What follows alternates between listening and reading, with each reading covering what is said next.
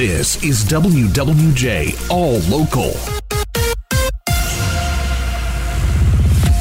We do have a morning drive closure on a very busy freeway. Live to WWJ's KT. In Farmington Hills, it's a rollover crash that has 696 westbound closed right at the I-275 96 interchange. You're parked from Farmington Road. You're forced off at M5. You can take that northbound to 12 mile and get yourself to I-96 from there with your next full update at 708 in the WWJ 24-hour traffic center.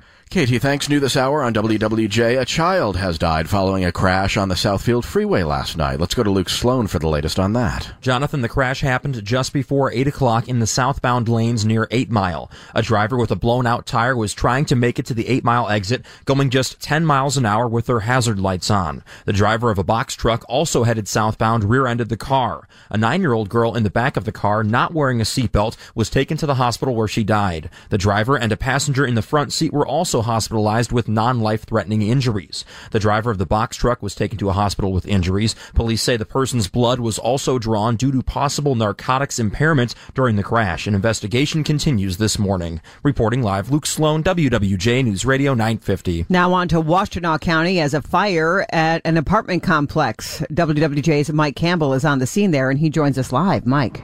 Yeah, it's called the College Height Condominiums, uh, Jackie, and it's on Washtenaw Avenue between Hewitt and Douglas Streets. This is maybe uh, three and a half miles, four miles south of uh, the 23 South exit there at the Arborland Mall. And it's one building in multiple buildings of this complex that had the fire. And it looks like it might be just one unit. I haven't had the opportunity to talk to the fire chief yet, but it does look like they are working specifically in one, maybe two upper floor units here. Have not heard of any injuries, and it does look like they are getting ready to uh, maybe start picking up here in the near future. We'll keep you posted on the road closure. Washtenaw is closed through this stretch. Reporting live, Mike Campbell, WWJ News Radio 950. Meanwhile, the Eastpointe City Council deadlocked on a proposal that would punish those who call in false threats to police. WWJ's Charlie Langton joining us live with the latest from last night's meeting, Charlie. Yeah, good morning, Jonathan. Yeah, that ordinance was supposed to hold those accountable who make f- uh, fake 911 calls or social media threats. But Eastpointe City Council voted the proposal down. The vote was actually two to two, but that means that the ordinance fails. Mayor Monique Owens, she previously supported the uh, proposal, but she was absent from the meeting. Now, Eastpointe officials say that they wanted to give police some relief from frivolous runs and they say that they will try to reintroduce the proposal at a later date. Reporting live, Charlie Langton, WWJ News Radio, 950. A Macomb County student facing charges related to a bomb threat at Fraser High School. The prosecutor's office says the 15 year old made the threat after getting into an argument with the principal. The teen now charged with the threat of terrorism and resisting and obstructing. The student will remain in the Macomb County Juvenile Facility while the case moves through the courts. He'll also undergo a mental health evaluation.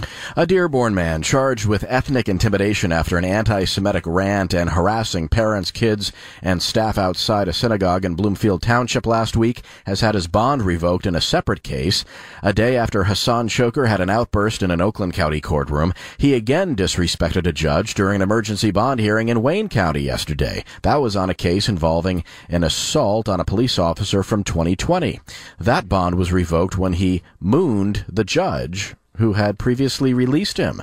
This incident following one Monday in an Oakland County courtroom where he hurled anti Semitic insults and flipped off that judge. His bond in that case was set at $1 million, and he remains in jail. It's another post-pandemic first. Macomb County's State of the County address will be delivered live tonight for the first time in two years. The COVID-19 and ensuing pandemic forced County Executive Mark Hackel to abandon the tradition of delivering the annual overview of accomplishments and a vision for the future, but it's back tonight beginning at 6 at the Macomb Center for the Performing Arts in Clinton Township. It's invite only with about a thousand business and community leaders invited. WWJ's Ryan Marshall will be there to bring you reports. A black Detroit police officer winning a lawsuit against against the city. Following a four day trial, a jury has found the Detroit Police Department used excessive force and retaliated against one of its own, Johnny Strickland, who, while off duty in 2017, inadvertently entered a crime scene before it had been secured. Even after telling police he was one of them, Strickland was cuffed and ridiculed by officers and later warned by a white police captain not to report the incident. The ACLU filed the lawsuit in 2018. The jury award $150,000. Kyle Kimball, WWJ News Radio 950. As former Grand Rapids police officer Christopher Schurr awaits his trial in the shooting death of Patrick Lyoya, attorneys for Lyoya's family are expected to file a big civil lawsuit today. Attorneys Ven Johnson and Ben Crump announced the legal action against Schurr and the city of Grand Rapids in the shooting that occurred after a traffic stop last April. Johnson's office has said it would share evidence that it claims will show racial profiling. Schurr is white and Lyoya was black. Meanwhile, another delay in Apple's much anticipated project to develop a vehicle the long discussed, never seen Apple car won't be coming until at least 2026. Bloomberg reporting some big changes in what Apple calls Project Titan. Bloomberg has said that Apple has also scaled back plans to make the vehicle fully self-driving with no steering wheel or pedals. The vehicle is still expected to have autonomous capability and sell for under $100,000. Apple is not commenting. Jeff Gilbert, WWJ, News Radio 950. For the latest news plus traffic and weather together on the 8s, tune to AM 950. Follow WWJ on our Audacy app or ask Alexa to play WWJ News Radio 950.